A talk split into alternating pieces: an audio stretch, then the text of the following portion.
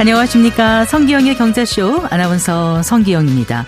설 명절 연휴 잘 보내고 계신가요? 아, 최근 설문조사에 의하면 2030 세대 3명 가운데 1명은 명절 연휴를 가족과 함께 보내지 않는다고 합니다. 이유를 묻자 가족과 세대 간 갈등으로 인한 정신적 스트레스 때문이라는 대답이 가장 많았는데요. 아, 새롭게 등장한 이른바 요즘 애들의 문화와 사고방식을 이해하지 못하고 스트레스를 받는 건 나이 든 세대 도 마찬가지 아닐까요? 네, 새로운 세대를 이해하고 세대 통합을 위한 시간 마련했습니다. 아, 기업 밸류업에 대한 기대감으로 모처럼 국내 증시에 훈풍이 불고 있습니다. 주간 증시 흐름 짚어보고요. 아, 관심을 기울여 볼 만한 업종 알아보고 그에 맞는 투자 전략도 세워보겠습니다.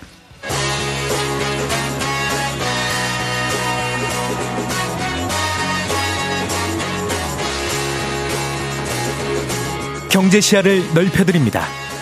투자의 지름길을 안내합니다. 돈 되는 정보를 발견하는 시간. KBS 1라디오 경제쇼.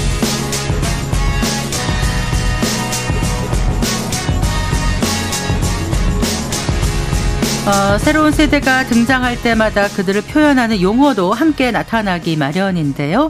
어, 최근에는 잘파 세대라는 말이 새롭게 떠오르고 있습니다. 자, 잘파 세대란 무엇이고 이게 기성 세대와는 어떻게 다른지 알아보겠습니다. 이제는 잘파 세대다. 예, 저자이자 성신여대 인재개발센터 겸임 교수이신 이시한 작가 스튜디오에 모셨습니다. 반갑습니다. 네, 안녕하세요. 안녕하세요. 네, 반갑습니다. 네, 네, 자, 잘파 세대라는 게 찾아보니까 어, 어떻게 되죠? 네. 그러니까 이게 네. 잘파가 합성어거든요. 네. 앞에 G 세대라고 많이 들어보셨을 거예요. 네, 네. MG 할 때 M이 밀레니얼이고 네. G가 Z 세대. 네. 아, 이게 또 나이가 드신 분은 Z라고 해야 알잖아요. 네. 보통 G 세대라고 하는데 그 G와 그 다음 세대가 알파거든요. 네. 그 G와 알파를 합친 게 그래서 G 플러스 알파에서 잘파 세대인 거죠. 네. 그러니까 G세대 같은 경우가 보통은 대학생 정도라고 생각하시면 돼요. 대학생에서 고등학생 정도. 네. 그리고 알파 세대는 초등학생에서 그 밑에 네. 어린이까지. 네. 그러니까 잘파 세대라는 건 한마디로 한 20세 중반 이후에 그 거의 뭐 학생들을 다 포함해 가지고 20대 중반 이후에 그 나이대들을 다 합친 거다 이렇게 보시면 됩니다. 20대 중반 아래로 아래로 네. 네. 그 나이들이 다 합친 거다 이렇게 생각하시면 네. 돼요. 그러니까 G세대, Z세대라고 하는 G세대가 96년부터 2008년 생이고 네. 네. 알파 세대는 어 2008년 이후 출생인데 네. 이 둘을 합해서 그쵸. 잘파가 됐다 네, 이거잖아요. 네. 네. 보통은 그렇게 뭐 연도를 정확하게 할 필요는 없고요. 네. 대강, 대강 그냥 이렇게 생각하시면 돼. 학생들이다. 아, 학생들이다. 아, 학생들이다. 네, 네. 대학생을 포함해서 학생들이다. 이렇게 아, 생각하시면 될 것 같아요. G세대는 고등학생, 대학생 정도고 네. 알파 세대는 초등학생, 그 밑에. 중학, 네. 중학, 초등학생 밑에. 네. 네. 다 합해서 그냥 학생들 정도다 이렇게 생각하면 되겠네요. 그럼 아주 간단하게 네. 이해할 수 있죠. 근데 이제 네. G세대 지금 알파 세대 이렇게 얘기를 네. 하는데 그 전에도 다양한 세대가 있었잖아요. 네. 세대별로 어떻게 불렸는지 특징도 잠깐 좀 살펴볼까요? 보통 이제 많이 그러니까 세대론에서 제일 앞에 서 있는 게 X세대예요. 네, 네. 물론 그 전에 베이비붐 세대라고 해 가지고 네. 6.25 전쟁 이후에 폭발적인 인구가 증가했던 그런 시대가 있었습니다. 그 산업화 시대라고 하잖아요. 네. 그 베이비붐 세대가 있었고 그리고 X세대가 말하자면 그 전에는 산업화기 때문에 사람들이 좀 비슷비슷하게 생각하고 비슷비슷했던 말이죠. 네. 근데 자신의 개성, 어, 나는 나야, 뭐 이런 걸 처음 걸고 나온 게 X세대예요. 네. 그래서 지금도 그런 밈이 있잖아요. 뭐 이렇게 입으면 기분이 좋거든요. 이러면서 좀 그 자신의 어떤 개성을 표출하는 음. 그리고 많은 분들은 서태지라는 그 문화 현상으로 기억을 하시는데요. 맞아요. 그러니까 뭐 대학에 꼭 가야 돼? 내가 하고 싶은 거 해가지고 이렇게 먹고 살면 되는 거 아니야? 뭐 이런 식의 어떤 개성을 표출하는 게 X세대거든요. 네네. 네. 그게 그 X세대가 우리가 아는 세대로는 제일 첫 번째라고 생각하시면 돼요. 네. 그 다음에 M세대, 밀레니얼 세대가 있었습니다. 네. 보통은 Y세대라고 하는데요. 그러니까 X, Y, G 세대예요. X, Y, G에서 알파벳 순으로 가는데 근데 이 Y 세대가 밀레니얼 그러니까 뭐 2000년 90년대에서 2000년도 넘어가는 이 세대였거든요. 네. 그러다 보니까 세기 말적으로 옛날에는 또 혹시 기억 이 프로그램을 들으시는 분들이 그거 기억하시는 분 많을 거예요. 노스트라다무스의 대예언. 네. 2000년대 되면 세계가 멸망한다. 막 이런 거 있었잖아요. 어린이 네. 잡지 보면 2000년대 세계가 멸망해서 어쩌고 막 이런 게 있었기 때문에 2000년대가 되면서 뭔가 세기말적이라고 해가지고 어, 네. 어, 멸망하는 거 아니야?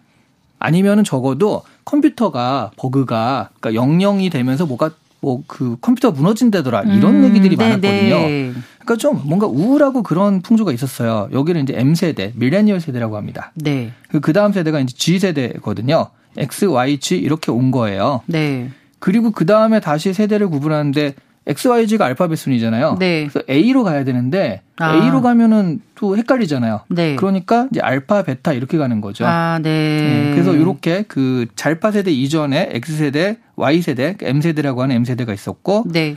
보통은 M과 G를 합쳐서 MG라고 하고 그걸 또 지금은 G와 알파를 합쳐서 잘파 세대라고 하는 거죠. 네, 그래요. 근데 그 MG 세대라고 했었고요. 네. G와 알파를 음, 이제 지금 묶어서 네. 잘파가 됐는데 이 G 세대를 네. 앞에도 묶고 뒤에도 묶고 서로 묶으려 그러네요. 왜 네, 네. 그러죠? 그 G 세대가 네. 어떻게 생각하면 좀 애매한 세대이기도 하거든요. 20대 중반이면 딱 뭐냐면요. 신입사원 정도 돼요. 네, 네, 네. 얼마 그 사회 진출해서 얼마 안 된 세대인데 한마디로 이거죠. MG 세대를 쓰다가 왜 잘파 세대라고 하느냐 이건데요.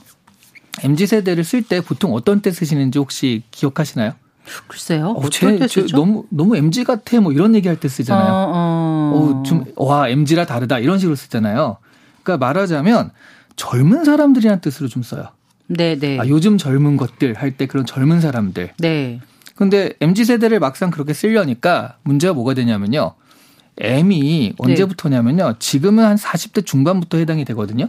아, 그런가요, 벌써? 네네. 네. 아, 80년대에서 90년대 생기니까. 네네. 그러다 보니까 뭐 42세, 3세 이게 M이에요. 그럼 아 요즘 젊은 애들 하기에는 조금 나이가 들었다는 거예요. 그 말을 하시는 분도 MZ 세대인 거죠. 그 부장님이나 팀장님이 아 요즘 MZ 이상이라고 하는데 네. 자기도 M인 거예요. 아, 네. 그러니까 젊은 것들이란 말에 MZ라는 말이 안 어울리기 시작을 하는 거죠. 젊은 사람들. 네. 그러니까 네. 우리가 젊은 사람들은 이렇다라고 말을 할때 어떤 그 전체 경향성을 얘기하려고 하는 건데 네. 이게 여기에 포함이 안 되다 보니 야, 그러면 그 다음 게 뭘까라고 했을 때 잘파 세대라는 아. 말이 등장을 하기 시작을 한 거죠. 아, 그렇게 이제 묶어버리니까 네. 젊은 사람들이라는 게 확 와닿게 되네요. 네네. 네. 이 개념은 누가 만들었어요? 작가님께서 직접 만드신 건 아니죠? 어, 제가 만들었으면 참 좋았겠지만 이거는 그 클레어스라는 기업의 최고 마케팅 책임자인 크리스틴 패트릭이라는 사람이 만들어서 대중화를 시켰습니다. 네. 그러니까 10대 타겟 10 대를 타겟으로 해서 보석이나 액세서리를 파는 업체예요. 네. 그러니까 보석이나 액세서리는 말하자면 10대가 아니라 20, 30대 적어도 그 정도는 돼야 될 텐데 좀 어린 사람을 타겟으로 했을 때 야, 그럼 뭔가 좀 다른 경향성이 있을 거 아니에요.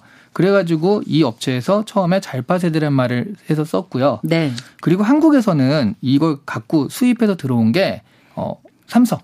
삼성전자의 그 은하수 폰 있잖아요. 네. 은하수 폰을 마케팅하면서 어. 어, 이 은하수 폰을 누가 쓰면 좋은가? 잘파 세대를 써야 된다라고 하면서 잘파 세대란 마케팅 용어를 계속 이제 같이 쓴 거죠. 네, 지금 이제 마케팅 용어라고 표현하셨잖아요. 네네. 네. 결국 뭐 이렇게 세대로를 자꾸 하는 게 마케팅에 음. 쓰기 위해서 뭔가 이렇게 만들어내는 게 아닌가 네. 이런 생각이 들기도 하거든요. 어 맞습니다. 그런 거죠. 네, 네. 마케팅 네. 용어고요. 네. 그러니까 마케팅이 결국 뭐냐면 사람들한테 이 사람이 제일 혹할 만한 이야기를 해가지고 또 이 사람이 원하는 니즈에 맞춰가지고 내가 그걸 제시를 해주는 거잖아요.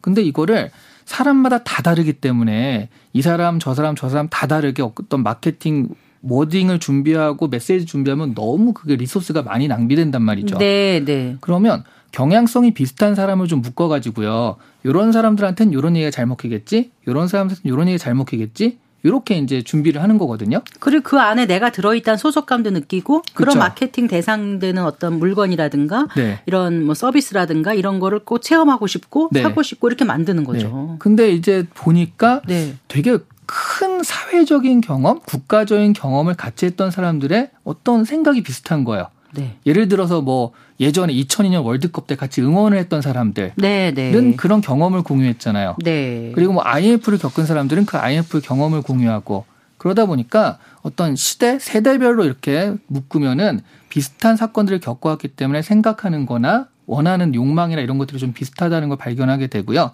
그러니까 아, 요, 요런 사람들을 묶어가지고 마케팅을 하는 거 효과적이다. 이렇게 생각을 했기 때문에 마케팅에서 세대를 주목하게 되는 거거든요. 네, 그래요. 근데 이제 세대라는 개념 자체가 약간 좀 경계를 네네. 만드는 거잖아요. 네. 근데 이제 그 세대론이 이 네. 마케팅이라든가 어떤 경제적 측면 외에 우리 사회에 또 어떤 영향을 준다고 보세요, 작가님? 그러니까 이게 결국 그 세대라는 게 좀 비슷한 성향을 가진 사람들을 묶은 거잖아요. 그러다 보니까 이게 어, 마케팅에서도 도움이 됐지만, 네. 어, 이거 비슷하게 움직이는 걸 보니까 다른 데도 도움이 된다라고 느낀 게 제일 먼저는 행정이나 정책이에요. 그러니까 네. 청년들이 어렵다. 예전에 비해서 청년들이 뭔가 좀 어렵다 이렇게 느꼈으니까 청년을 위한 어떤 정책들이 등장을 하는 거잖아요. 네. 그래서 그런 어 행정이나 정책에서도 사실 이런 구분은 굉장히 중요하고요. 그러네요. 그리고 뭐 교육이나 이런 것도 마찬가지죠. 교육이나 이런 것도 어 말하자면 그 기업에서는 HR, HR이라고 해서 human resource. human resource, 네. 네. 그러니까 기업 교육도 있지만 그냥 중고등학교, 대학교의 교육도 마찬가지로 예전에 비해서 문해력이 떨어진다. 그럼 거기에 맞춰서 교육을 좀 바꿔야 되잖아요. 네. 그리고 예전에 비해서는 뭐 암기보다는 생각하는 것 위주의 교육으로 바뀌었다. 창의성 교육으로 바뀌었다. 그럼 그것도 바꿔야 되고. 그래서 그러네요. 교육이나 이런 경우에도 굉장히 이 세대로는 좀 중요하게 등장을 합니다. 네. 아까 그 우리나라에서는 잘파 세대라는 말이 네. 이제 삼성전자의 은하수 네, 네. 표현을 하셨는데 네. 그럼 잘파 세대의 핵심이 어떤 이런 스마트폰으로 대변될 수 있는 건가요? 아, 그러니까 잘파 세대를 묶었을 때 네. 왜 잘파 세대냐면 젊은 사람들이라는 그런 것도 있고요. 또 하나는 이 스마트폰을 어떻게 대하느냐의 자세에 따라서 묶는 경우가 많습니다. 스마트폰을 어떻게 대하냐? 그렇죠. 네. 이 예를 들어 이게 좀 이제 그 X세대부터 생각하자면 X세대는 스마트폰을 쓸 수는 있어요. 네. 전화하고 네, 문자 그렇죠. 보내고 네. 뭐 이런 거로 쓸 수 있죠. 충분히. 피디, 님이나 전부 다 그래 어. 맞아 난 쓸 수 있어 막 그런 표정이신데 어머나 쓸수 어. 있어요. 네. 근데 배워서 쓰는 거예요. 그러니까 이게 되게 편안하진 않아요. 또 어떤 분들은 그런 거죠. 스마트폰을 해가지고 인터넷 뱅킹을 하는데 네. X세대뿐만 해도요. 아직도 인터넷 뱅킹은 좀 못 믿겠어 하고 안, 믿, 안 하시는 분도 꽤 있으시거든요. 있어요. 네. 네. 네. 그러니까 이 X세대는 스마트폰을 배워서 쓰기 시작을 했고요. 그 쓸 수는 있는데 그렇게 그 자연스럽진 않다. 그러면요. 잘 파면요. 그러면 그 M세대, Y세대 네. 있죠. 예. Y세대는 배우는데 배워서 잘 써요. 네. 배워서 잘 쓰고 G세대 같은 경우 알파 세대는 이렇 제가 이제 이 책에서 이렇게 비유를 했는데요. 이민을 해서 영어를 배운단 말이죠. 네. 그러면 이 M세대, M세대 같은 경우에는 이민 1세대예요. 네. 영어를 배워서 가가지고 영어를 하면서 뭐 장사도 해가지고 먹고는 사는데 그렇게 영어가 편안하진 않아요. 그러면 그 G세대는 1.5세대 정도 됩니다. 네. 왜냐하면 G세대가 한 10살 무렵에 스마트폰이 처음 나왔거든요. 네. 아직 어린이에서 스마트폰을 지금 처음 접해본 거잖아요. 그러다 보니까 영어로 치면 1.5세대예요. 네. 그러니까 영어도 어느 정도 되고 한국말도 잊어버리지 않고 한단 말이죠. 음. 아날로그에 대한 그 어떤 향수도 좀 있어요. 네. 그러면 그런데? 알파 세대는 네. 태어날 때부터 스마트폰이 있었던 거죠. 네. 그러면 영어로 치면 이민 2세대예요. 음. 그러면 네. 영어로 얘기하기가 편한 게 그러니까 이민 1세대만 해도요. 영어로 얘기하는 건 굉장히 불편한 일이거든요. 네, 네. 신경을 많이 써서 해야 되는 건데 1.5세대나 2세대만 해도요. 한국말보단 영어로 얘기하는 게 편합니다. 네. 그러니까 말하자면 이들은 디지털 네이티브라고 해서 디지털 안에서 무언가를 하는 것이 너무나 편안한 거예요. 예를 들어 어 뭐 편의점에서 무슨 마케팅 행사를 했다고 쳐볼게요. 네. 그럼 뭐 NFT를 받아가지고 그것을 뭐 증거해서 뭘 하세요. 그러면 보통 X세대만 해도요. NFT를 어떻게 받아? 음. 뭐, 아예 모르죠. 뭐 앱을 깔고 뭘 하라고 써 있는데. 네, 너무 어렵죠. 아유, 안 받고 아. 말어. 이거 해봤자 3천 원인데 안 받고 말어. 이렇게 되거든요. 근데 이 친구들은 그냥 툭툭툭 해가지고 깐단 말이에요. 지금 NFT가 뭐야? 이런 분도 계실 수도 있어요. 그럴 수 있죠. 네. 네. 그러니까 이런 식으로, 음. 그러니까 디지털이라는 게 너무나 이 사람들한테 편안해가지고요. 네. 가끔 도시전서 이런 거 있잖아요. 네. 3살짜리 아이한테 스마트폰을 주어줬더니 조금 있다 보니까 앱에서 뭘 깔, 깔아놓고 자기가 뭘 하더라. 참 신기하더라고요. 그러니까요. 네. 네. 혹시 네. 코로나 팬데믹이 잘파 세대에 어떤 미친 영향도 있을까요? 어, 심각하게 있습니다. 음. 제가 이제 대학에 있잖아요. 대학에 있어 보니까 어, 지금 4학년들이 어떤 친구들이냐면 대학교 1학년이 됐어요. 그래서 네. 야 나는 캠퍼스 생활을 해서 너무 좋아라고 딱 했는데 코로나가 온 거죠. 네. 그래서 1학년 때 학교 못 왔어요. 2학년 때도 못, 못 왔어요. 왔어요. 3학년 예. 네, 초까지 못 오고요. 3학년 2학기 때부터 학교 온 친구들인데 이 친구들이 3학년 2학기 때 학교 생활하고 4학년 1학기 때 좀 한 다음에 지금 4학년 2학기를 하고 있는 거거든요. 그리고 이제 졸업을 한단 말이죠. 그러니까 말하자면 대면을 해가지고 사회화 경험들이 별로 없어요. 네. 왜냐면 우리 중고등학교 때는 비슷한 또래끼리 그냥 같은 반에서 공부하고 그런 것들이 사회적으로 되게 다양한 사람들을 만나보는 경험은 아니잖아요. 근데 대학교 와가지고 이른바 조별 모임. 네. 조별 모임 하면 별 이상한 사람들도 만나고 그러니까 우리 다양한 사람들도 만나고 프리라이더라고 하잖아요. 네, 무임승차하는 그러니까, 네. 사람들. 아 이런 얌체를 내가 어떻게 대해야 될지 이런 걸 또 학습하는 게 조별 모임이에요. 많은 경험을 하게 되죠. 네. 네. 그렇게 그아 그런 프리라이더는 내가 이렇게 돼야겠다를 안 다음에 사회에 나가면 네.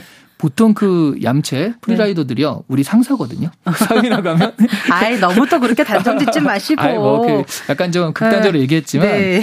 그런 부분에서 조별 모임이 교수님들이 왜 조별을 계속 시키냐면 네. 사회에 나가서 이런 경험들을 미리 좀 겪어봐라. 네. 그래야지 너의 충격이 좀 완화될 것이다. 이런 거예요. 근데 그런 걸 많이 못했다는 거죠. 그런 걸 전혀 못하고 사회 에 나가면 어. 그걸 겪으면 바로 저 퇴사하겠습니다. 이렇게 돼버리는 아, 거예요. 그렇죠. 네, 그래서 이 코로나 팬데믹의 효과가 음. 사실 이거 코로나, 코로나 때문에 학교 못 온 친구들이 이제 올해부터 취업을 하게 되거든요.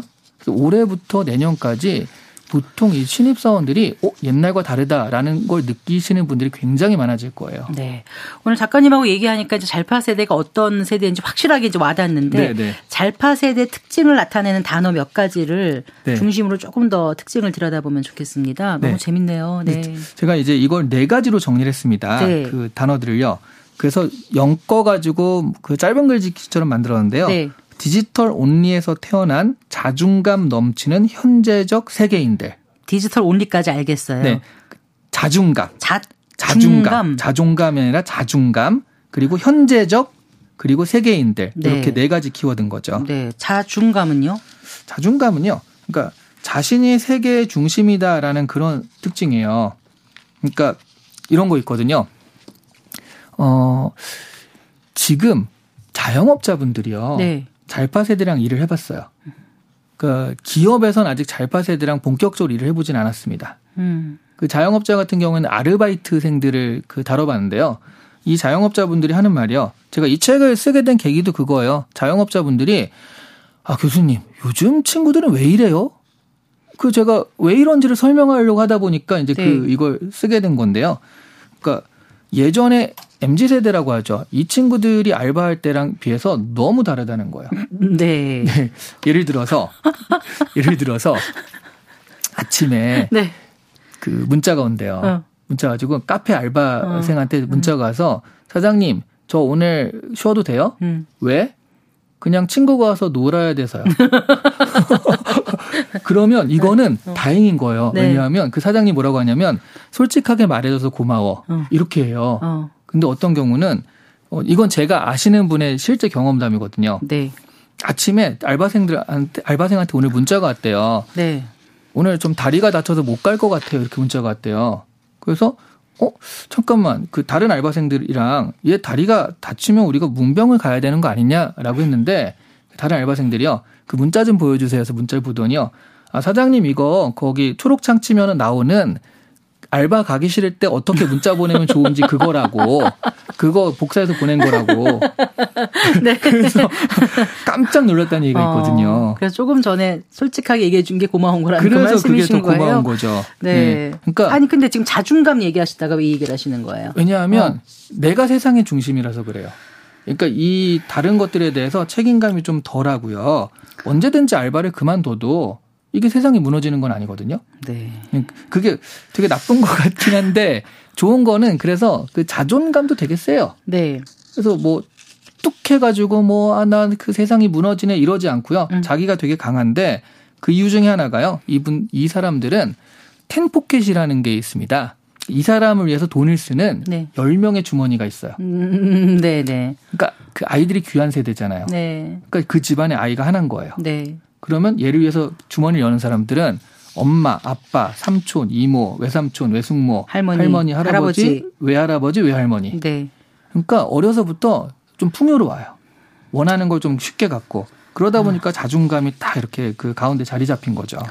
아이고 요즘 애들이 참 이게 주위에서 많이 얘기하는데 네. 어떤 건지 알 것 같아요. 네. 왜 그렇게 됐는지. 네. 아까 네. 근데 현재적 세계인이라고 하셨나요? 그건 네, 또 네. 무슨 뜻이에요? 그 현재적이라는 건이 네. 친구들이 어, 굉장히 그 현재 행복을 미래로 미루지 않는다는 거죠. 야, 너그 참고 견디면 앞으로 이런 거를 할 수 있어 라고 생각하지 않습니다. 네. 왜 참고 견뎌? 굳이 내가 지금 행복할 거를 미래에 견딜 미래를 위해서 남겨둘 필요가 있어라고 생각을 하는 거거든요. 네. 사실 여기에는요 좀 슬픈 이유가 있어요. 그 미래가 밝지가 않습니다. 네. 예를 들어 서울에서 열심히 내가 돈을 모아가지고 회사를 다녀서 한 20년을 모은다.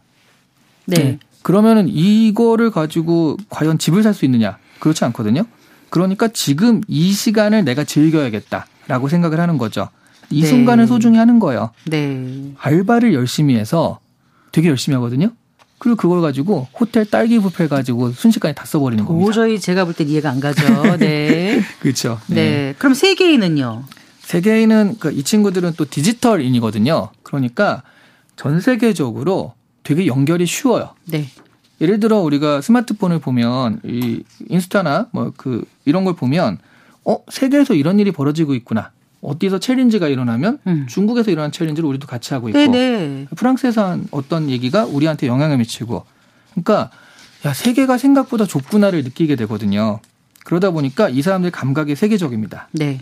이 감각이 세계적이라는 건 이런 식으로 나타나는데요. 이것도 어떤 예가 있는데 사례가 제가 이건 어떤 책에서 본 사례예요. 근데 네. 어 한국과 포르투갈이 축구 대항전을 했어요. 예. 근데 자기 10살짜리 아들이요. 포르투갈을 응원하더래요. 네. 야, 너 왜 포르투갈 응원해 그랬더니요. 거기에 나하고 어. 하는 친구가 있다는 거예요? 거기에 뭐예요? 이제 나는 호날두를 좋아하는 데다가 네. 유니폼이 예뻐서 응원하는 거예요. 그러니까 이게 세계적 감각, 그러니까 음. 한국인이다 이런 개념보다는 세계적 네. 감각을 가지고 있기 때문에 이게 가능해지는 거거든요. 네. 네. 그래서 지금 이제 잘파 세대를 이해하는 핵심 키워드 디지털 온리에서 태어난 자존감 넘치는 현재적 세계인들 말씀하셨는데 네. 제가 말씀 들으시면서도 공감을 하면서도 한편으로 아 큰일이다. 네. 우리 기성세들과 접점이 있을까? 네, 네. 이 사람들의 소비의 주축이 되거나 경제 주역이 됐을 때의 미래는 어떤 것이 될 것인가? 네. 또 걱정도 앞서거든요. 네, 네. 네. 그러니까 좀 갈등이 일어날 것 같은데 오히려 저는요. 네. 그러니까 사실 전 이 책에서 많은 분들이 좀 이렇게 단점을 봤지만 장점도 굉장히 많이 찾았거든요. 네네. 네. 예를 들어 기성세대와의 세대 갈등이요. 오히려 이 친구들 때문에 해결될 수도 있어요. 왜냐하면 어 사실 요즘의 세대들은 노인을 그렇게 공경하지 않거든요. 노인의 어떤 지혜나 이런 것들이 아유 옛날 이야기야 기술이 하도 발달하니까 그렇게 돼버리는데 그런데 이 X세대만 해도요 자신의 아버지 어머니 할머니 할아버지랑 안 친해요. 네. 근데 잘파 세대는 할머니 할아버지랑 굉장히 친합니다. 왜요? 왜냐하면 양육을 할머니 할아버지한테 맡겼거든요. 아 맞벌이 부부들이 네, 도저히 네. 안 되니까 네. 외가든 친가든 옆에서 도와주시는 분 그쵸. 도와주셨다는 거죠. mz 세대들이 키울 때 m 세대를 키울 때요. 아.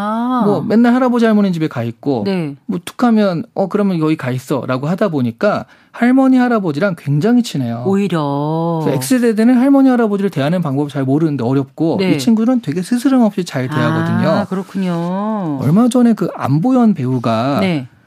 자신의 연기의 원동력은 할머니다 이렇게 얘기한 적도 있고요. 네. 한소희 배우 역시 세상의 전부다 할머니를 그렇게 표현한 적도 있거든요. 아. 그러니까 할머니 할아버지랑 굉장히 친한 세대가 잘파 세대예요. 아 오히려 할머니 할아버지가 소외가 안 될 수도 있네요. 그러니까요. 어, 갑자기 네. 좀 위로가 돼요. 네. 네. 문, 자하는 법도 전부 다 이 친구들이 알려주잖아요. 할머니 할아버지한테. 그래요. 네. 그러고 보면 그 경제적 관점이든 아니 사회 문화적인 네. 관점에서도 네. 잘파 세대의 어떤 좋은 장점을 잘 부각시켜서 어, 그럼요. 어, 우리 네. 같이 나아가면 참 좋겠다는 생각이 네, 네. 드는데 음. 잘파 세대가 만들 미래 사회의 핵심 요소는 무엇이 될지 그 소비 트렌드 이런 것도 잠깐 좀 짚어봤으면 합니다. 네. 일단 잘파 세대는요 디지털 활용을 잘하거든요. 네. 그러다 보니까 이 디지털에 대한 여러 가지 감각들 아까 말씀드렸던 뭐 마케팅을 해도 디지털을 이용한 마케팅 네. 이런 것들이 예전에 엑세드나 이런 사람들 대상으로 할 때는 이게 굉장히 어려웠어요. 근데 이 경우에는 이게 잘 되기 때문에 맞아요. 굉장히 좀 쉽게 그러니까 큰 돈 안 들이고 타겟팅해서 갈 수 있고요. 그리고 요즘에 AI가 한참 뜨잖아요. 네네. AI를 활용한 어떤 그 트렌드 이런 것들도 이 친구들은 굉장히 쉽게 받아들인다라는 거죠. 또 하나 이 친구들은 굉장히 초개인화되어 있습니다. 초개인화. 네, 이 네. 사람들한테 맞춤으로 뭘 해줘야 돼요. 네. 그러니까 아 전체 큰 틀에서 뭐 다른 사람 다 하는 거나 똑같이 따라하는 거 되게 싫어합니다. 그러다 보니까 각각 좀 그 개인에 맞춰가지고 그 커스터마이징 된 그런 것들의 어떤 트렌드를 좀 보여줘야 되고요. 그 네. 그 소비도 그렇게 해야 되고요. 네. 또 하나 이 친구들은 가치 소비에 능해요. 네네. 네. 그러니까 글로벌 세대에서 그러니까 서로 다 따로 노는 것 같지만 우리 환경을 위해서 뭘 해보자. 그러면 네. 같이 어 그러면 나도 환경을 위해서 같이 뭘 할게. 이런 것들을 좀 쉽게 하거든요. 네. 그러다 보니까 ESG라든가 뭐 그런 가치 소비 네. 이런 것들에 있어서는 소비 트렌드가 이제 그쪽으로 좀 맞춰주면 마케팅할 때 좀 편할 수 있는 거죠. 네. 오늘 잘파 세대란 어떤 사람들인지 충분히 잘 알게 되는 그런 시간이었습니다. 자영업 하시는 분들도 아 우리 알바생들 왜 그래 했는데 네. 이제 좀 이해가 되실 것 같고 네. 직장에서 뭐 이렇게 뭐 부장 뭐 이런 분들도 네. 신입 사원들 도저히 이해 못한다 싶었는데 네. 이제 좀 알 것 같다 이런 생각이 드실 것 같아요. 맞습니다. 기성 세대가 그래도 좀 더 잘파 세대를 더 품어가는 그런 자세로 더 대하면 더 좋을 것 같다는 생각도 드는데 네. 어떻게 대하면 좋을까요? 끝으로 한 말씀 부탁드립니다. 일단 요즘 애들 왜 이래라는 개념보다는 네. 아 요즘은 이렇구나라고 하는 것들이 좀 필요할 것 같고요. 예, 예. 그리고 사실은 어쨌든 이 친구들과 같이 일을 해나가야 되는 상황이잖아요. 그러다 보니까 아, 내 때는 안 그랬어 라기보다는 아, 이땐 이렇구나. 음. 내 때는 안 그랬으니까 이땐 이렇구나라는 것들을 좀 생각을 해 주셔야 될 것 같습니다. 네. 그리고 이들의 개인의 어떤 가치라든가 이런 것들을 좀 존중해 주시면 또 하나에 꽂히면 되게 열심히 하는 친구들이에요. 네. 그러니까 잘 파. 하나를 팍 파는 친구들이거든요. 그건 제가 아까 방송 전에 잠깐 얘기했던 그러니까요. 거 아닌가요? 네. 잘 파야 된다라고 해서 하셨는데 네. 하나에 꽂히면 진짜 열심히 하는 친구들이라 네. 그 꽂힐 만한 것들을 주시면 네. 그러면 어 요즘 애들 왜 이래가 아니라 야 음. 이렇게까지 열심히 하는구나 이럴 수도 네. 있는 친구들입니다. 네, 알겠습니다. 네. 이제는 잘파 세대다의 작가 이시안 성신여대 인재개발원 겸임 교수와 함께했습니다. 고맙습니다. 네, 감사합니다.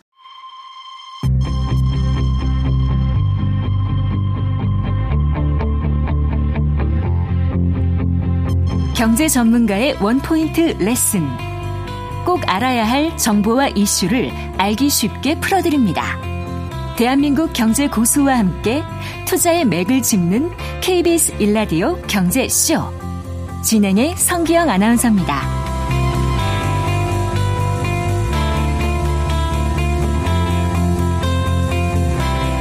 네, 한 주간 주식 시장에 영향을 미칠 주요 이슈와 일정 살펴보고 현명한 투자 전략도 짚어보는 주간 증시 동향 아, 코너입니다. 오늘도 이베스트 투자증권의 염승한 이사와 함께하겠습니다. 어서 나오십시오. 네, 안녕하세요. 안녕하세요. 네. 어, 2월 국내 증시가 좀 1월과는 달리 어느 정도 좋은 분위기를 유지하고 있는 것 같습니다.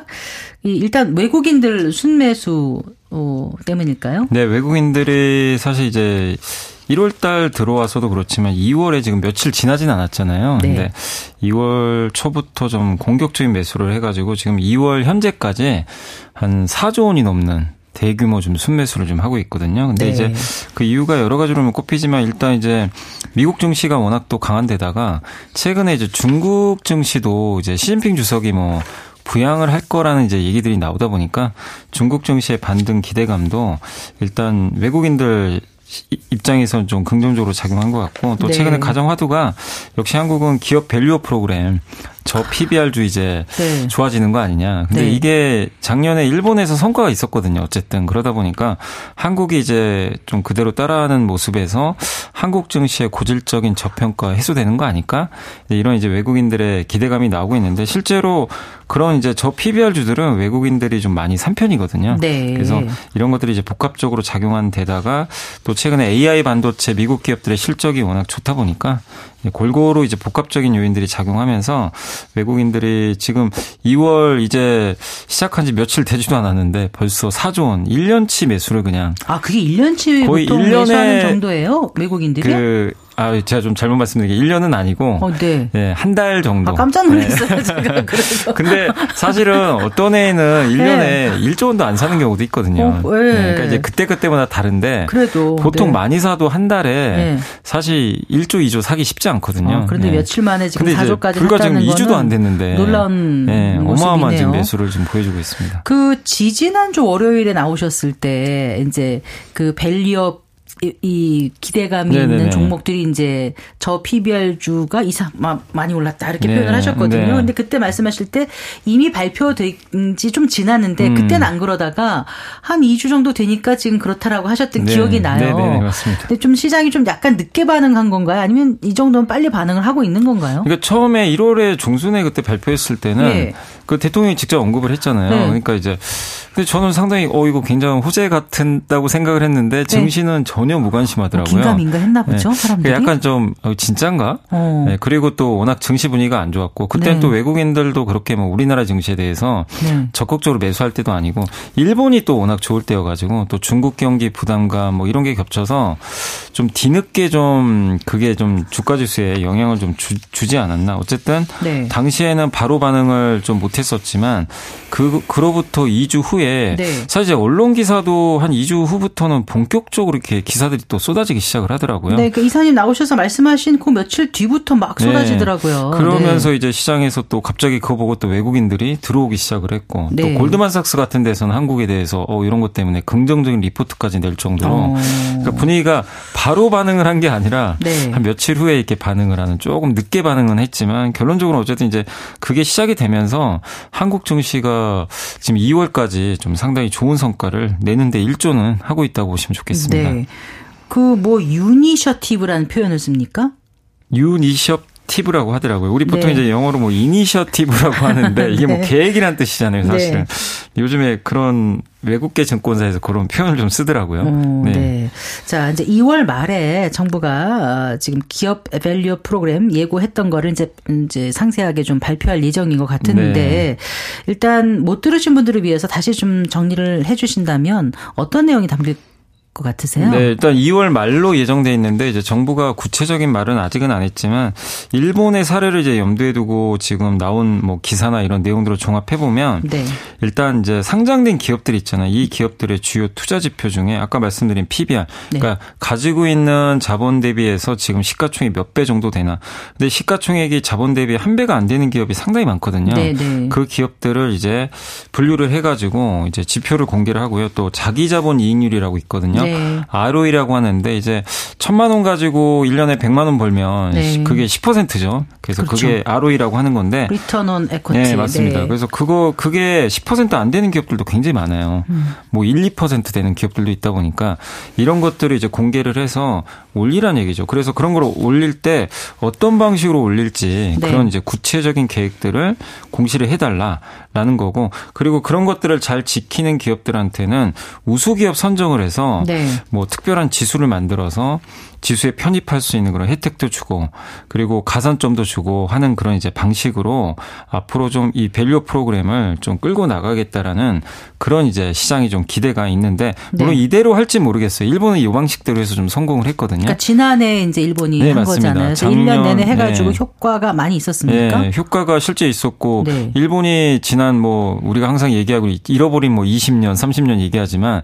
주식시장이 30년 만에 이제 니케이 지수가 거의 최고치로 올라. 올라설 정도로. 네, 연휴 직전에도 거의 뭐 굉장히 좋았습니다. 우리나라가 끝났죠? 1월에 네. 안 좋았는데도 네. 일본은 계속 신고가를 내고 있었거든요. 네. 그래서 그게 어쨌든 효과를 보다 보니까 요 부분도 이제 우리나라가 이제 어쨌든 약간 좀 따라하는 모형으로 가는 거거든요. 그래서 이거를 좀 기대하는데 다만 이제 저도 조심스러운 게 아직 정부가 구체적으로 아직 발표는 안 했기 때문에 네. 이런 내용들이 나오겠지만 구체적인 거는 이제 2월 말 정도에 음. 좀 기대를 해봐야 될 것 같습니다. 그럼 현재 PBR 1 미만인 기업이 우리나라가 어느 정도 된다는 거예요? 우리나라가 아마 상장 기업들은 한 10개 중에 한 6개 정도가 아, 상당히 좀 많은 걸로 알려져 있습니다. 네.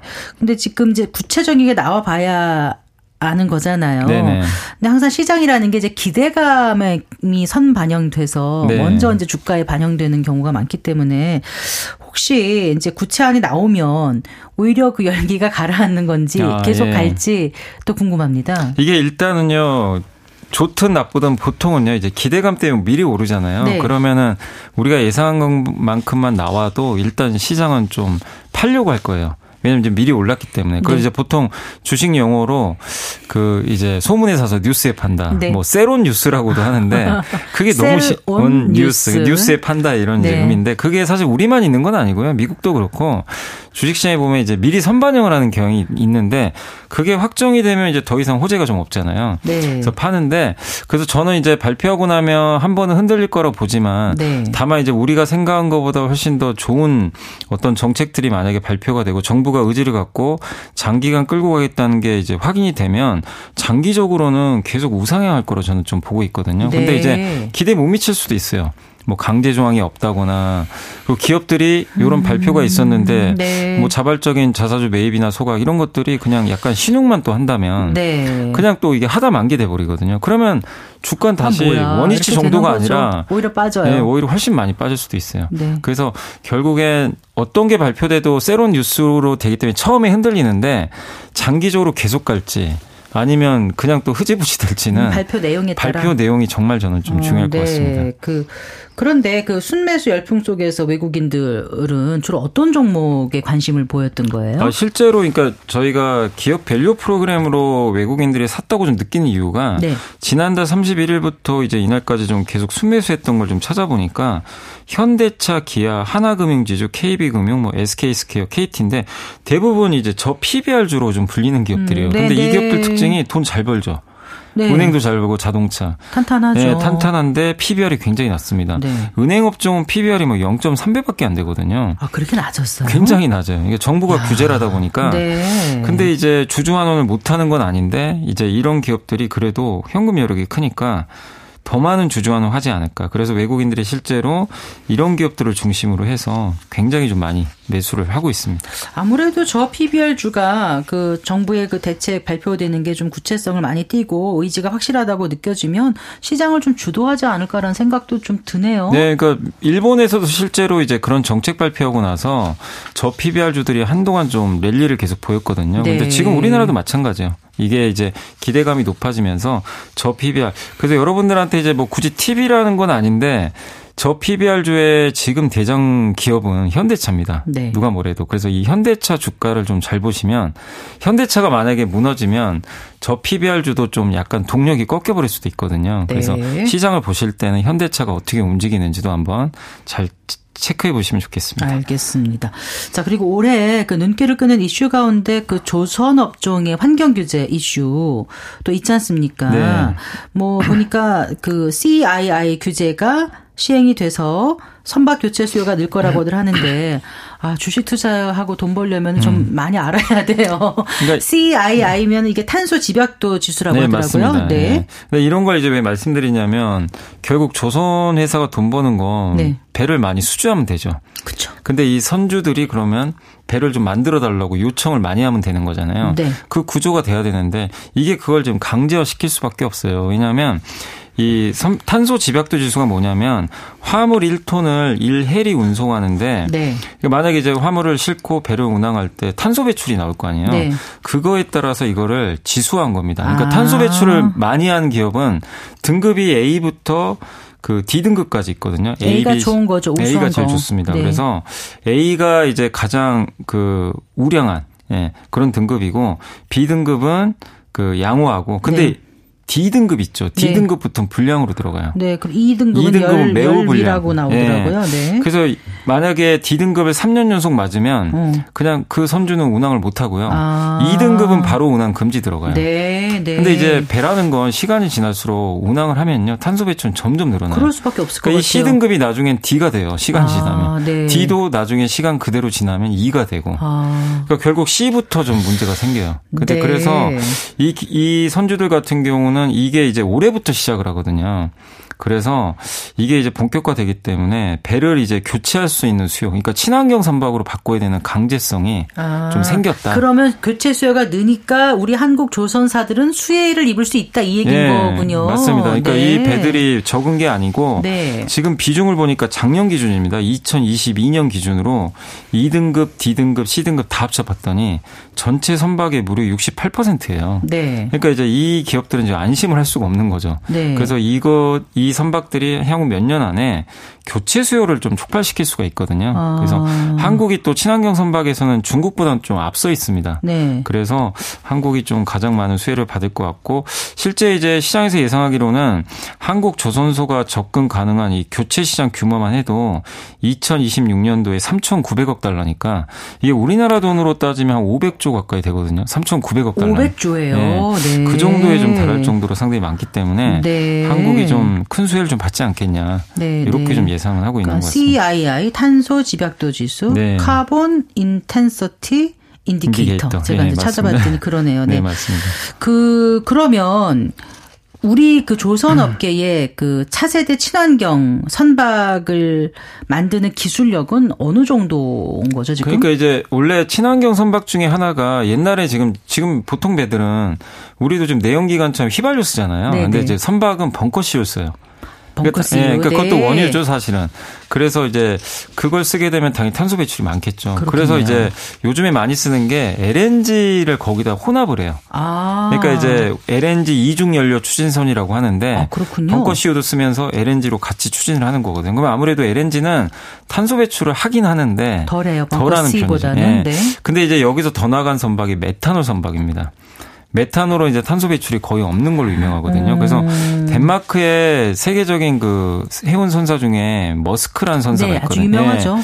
거기가 우리나라 이제 현대중국 그룹 쪽에 이 이 컨테이너 선인데 네. 메탄올 선박을 또 발주를 했어요 작년에. 그렇군요. 그래서 이제 네. 여기에 기술력은 또 한국이 가장 또 좋기 때문에 이런 쪽에 있어서 한국이 좀 앞으로 수혜를 많이 받지 않을까. 그러니까 LNG뿐만이 아니라 이제는 메탄올 또 아니면 암모니아까지도 간다고 합니다. 아 네. 그렇군요. 그러니까 이제 네. 친환경 선박은 시장이 좀 커진다. 라고 네. 좀 봐야 될 것 같습니다. 근데 CII 규제 이것 때문에 당장 올해 실적이 좋아지거나 그러진 않겠죠. 그런가요? 올해는? 어떤 것 때문에 시작이 좋아져? 이거는 이제 앞으로 수주가 늘어나는 거고 네. 보통 해, 이 조선주 투자할 때 유의하실 게 지금 선박을 수주 받아도요. 네. 건조 기간이 2년 걸려요.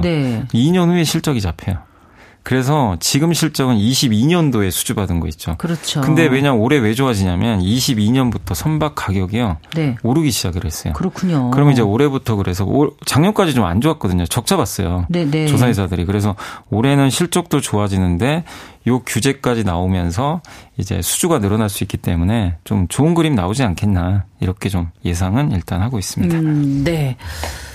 자, 금리 얘기를 좀 해볼게요. 아무래도 네. 주식시장에 미치는 영향이 적지 않을 테니까요. 그, 이제 올해 미국에서 부터 본격적으로 금리를 내릴 거로 지난 연말에 이제 예상을 했는데 시장 예상보다는 시기가 좀 늦춰질 것 같긴 하지만 어쨌든 금리가 인하가 된다라면 네. 그게 증시에 어떤 영향을 줄지부터 그리고 수혜를 입는 업종들은 어떤 게 있을지 금리 인하라는 건 네. 이제 금리 낮추는 것 자체는 항상 주식시장 호재는 맞는데 두 가지입니다. 경기가 안 좋아져서 낮추면 일단 경기 불안 때문에 시장이 흔들립니다. 네. 굉장히 많이 흔들려.